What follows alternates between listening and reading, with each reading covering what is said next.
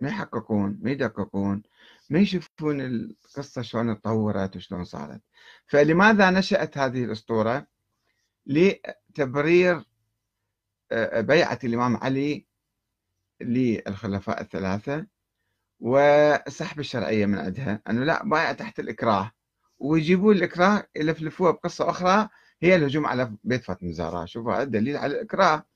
وطبعا هذا أول من روى الرواية بهذه الصورة. كتاب ظهر في القرن الرابع الهجري اسمه كتاب سليم بن قيس الهلالي. هذا جاي من نجد وجاء للمدينة ويعرف يقرأ ويكتب هذا الرجال. هم أهل المدينة ما كانوا يعرفون يقرون ويكتبون أهل مكة والمدينة. هذا جاء من الصحراء ذيك الأيام ويعرف يقرأ ويكتب ولزم قلم وقام يسجل كل ما يدور. في السقيفة وما بعد السقيفة والهجوم على البيت الزهراء وفلان إيش قال فلان إيش حكى.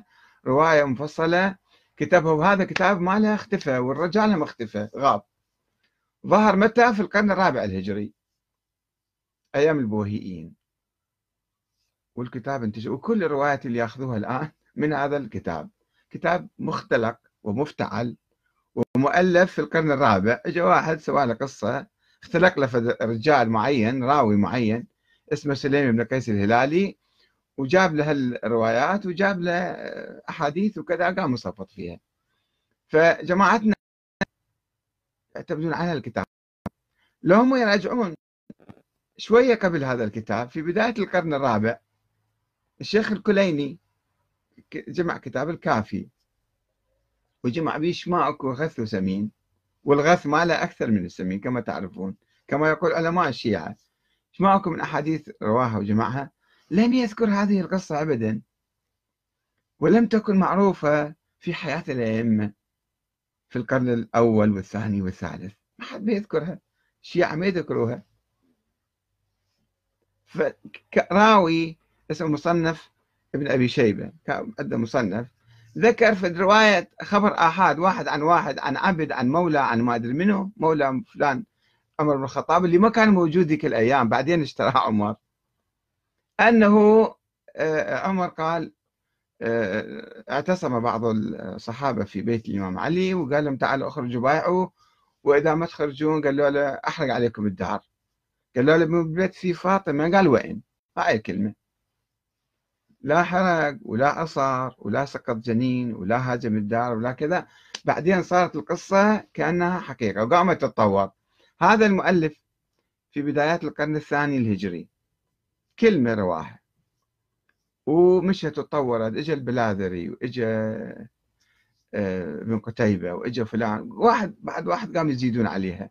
ثم صارت تؤلف كتب بعد مئات السنين. وتنسب إلى رجال قبل 100 سنة 200 سنة. الجوهري كتاب. كتاب الغارات كتاب ما أدري منه. منو شاف الكتاب؟ منو عرف الكتاب؟ وين الكتاب؟ ما حد يعرفه. السيد المرتضى راوي له رواية بالقرن الخامس.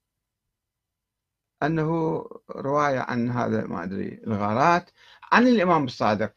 أنه الإمام علي لم يبايع حتى رأى الدخان في بيته. هذه رواية بالقرن الخامس ورا 500 سنة يعني. واحد رواية طايرة بدون سند وبدون مستند وبدون أي شيء. شوفوا شلون الأساطير تكبر. تكبر وكذا لأنه كان في ذيك الأيام صراع سياسي بين البوهيين وبين العباسيين وكذا. فسووا القصة هذه حتى يضربون نظرية الشورى. هم العباسيين ما طبقوا الشورى ولا الأمويين طبقوا الشورى. ولا الفاطميين حتى طبقوا الشورى. لما صار الحكم بيديهم ما طبقوا الشورى أخذوها وراثة. مثل العباسيين مثل الأمويين. بس لازم يسحبون البساط من تحت العباسيين في القرن الرابع والخامس. آه، فيسحبون الشرعية من تحتهم.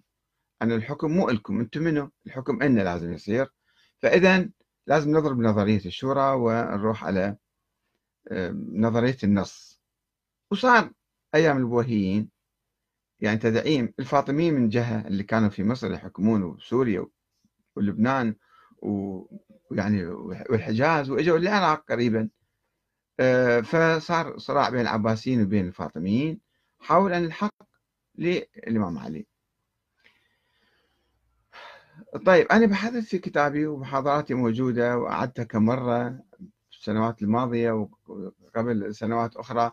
أي واحد يحب يستمع للمحاضرة بالتفصيل والمقالة موجودة على الصفحة مالتي وبالكتاب مالتي. أيضا هذا الكتاب الشيعة والسنة. السنة والشيعة وحدة الدين. ما عندنا خلاف حول الدين. إنما الخلاف حول السياسة